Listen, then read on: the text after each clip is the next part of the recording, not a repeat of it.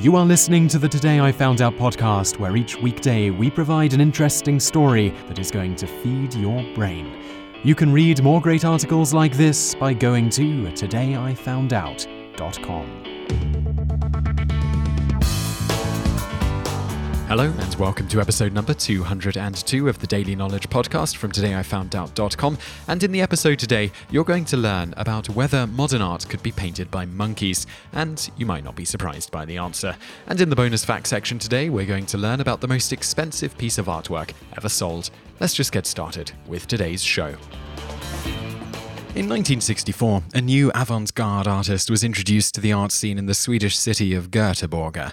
The fresh new artist was Pierre Brassau, and his work received rave reviews from critics and art fans alike. Brassau featured four paintings in the 1964 edition at Gallery Christinae and even sold one masterpiece to a collector named Bertil Eklot for $90, about $650 today. The exhibition featured paintings from artists across Europe, but it was the hot new French artist who stole the show. One critic in particular, Rolf Anderberg, was so overwhelmed by Pierre's talent that he wrote the following review about his work, which appeared in print the morning following the exhibition. Brassau paints with powerful strokes, but also with clear determination. His brush strokes twist with furious fastidiousness. Pierre is an artist who performs with the delicacy of a ballet dancer. The reviews were glowing. All but one. One critic's review was short and to the point. Only an ape could have done this. The opinion was unpopular among the other critics, despite the pieces of art looking strikingly similar to art you commonly see stuck to refrigerators produced by two year olds the world over. It turns out, though, that the ape review more or less hit the nail on the head. Pierre Brassau was actually none other than a young West African chimpanzee named Peter who lived in the Borås Djurpark Zoo in Sweden. The mastermind behind the hoax was journalist Ake Dacke Axelsson. Axelsson worked for the Swedish tabloid Göteborgs-Tidningen and came up with the idea of featuring the primate paintings in an exhibition in order to put the critics to the test. Could they recognize the work of true avant garde modern artists?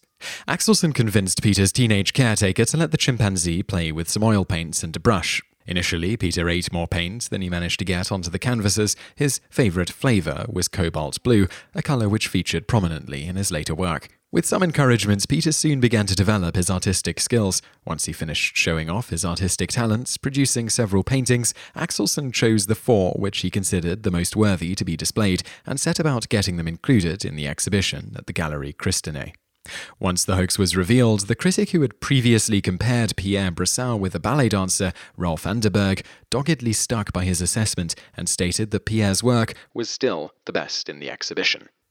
Peter isn't the only primate to have found success as an artist. In 2005, the director of the State Art Museum of Moritzburg in Saxony Anhalt, Dr. Katja Schneider, mistakenly identified a painting as the work of Ernst William Nay, a Guggenheim Prize winning artist.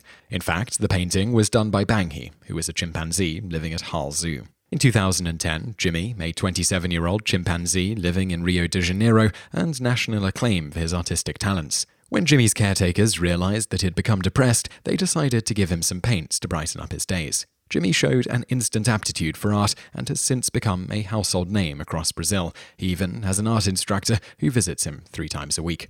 In 2009, three paintings by Congo the chimpanzee sold at auction for more than $25,000. Congo was born in 1954 and produced around 400 paintings during his life. He died at the age of 10 of tuberculosis. Pablo Picasso is reported to have been a fan of Congo's work and, in fact, owned one of Congo's paintings, which hung on his studio wall. And now for today's bonus facts.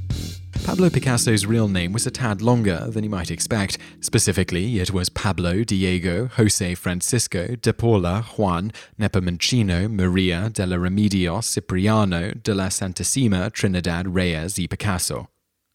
Bonus fact 2 The most expensive piece of art sold to date is one of the versions of The Card Players by Paul Cézanne, which sold for somewhere between 250 and 320 million dollars to the royal family of Qatar, who apparently have too much money on their hands. Qatar is on the Arabian Peninsula and has a population of just 2 million people and only about 250,000 citizens, yet a gross domestic product of about $182 billion, giving it the highest per capita gross domestic product of any country in the world. If you guessed that their little country has a lot of oil, you'd be right. They also have rich supplies of natural gas. Not only is it one of the wealthiest countries in the world per capita, but it also has one of the lowest tax rates, including having no income tax. You just listened to an episode of the Today I Found Out Daily podcast. Tune in every weekday for another great episode, or find more articles at todayifoundout.com.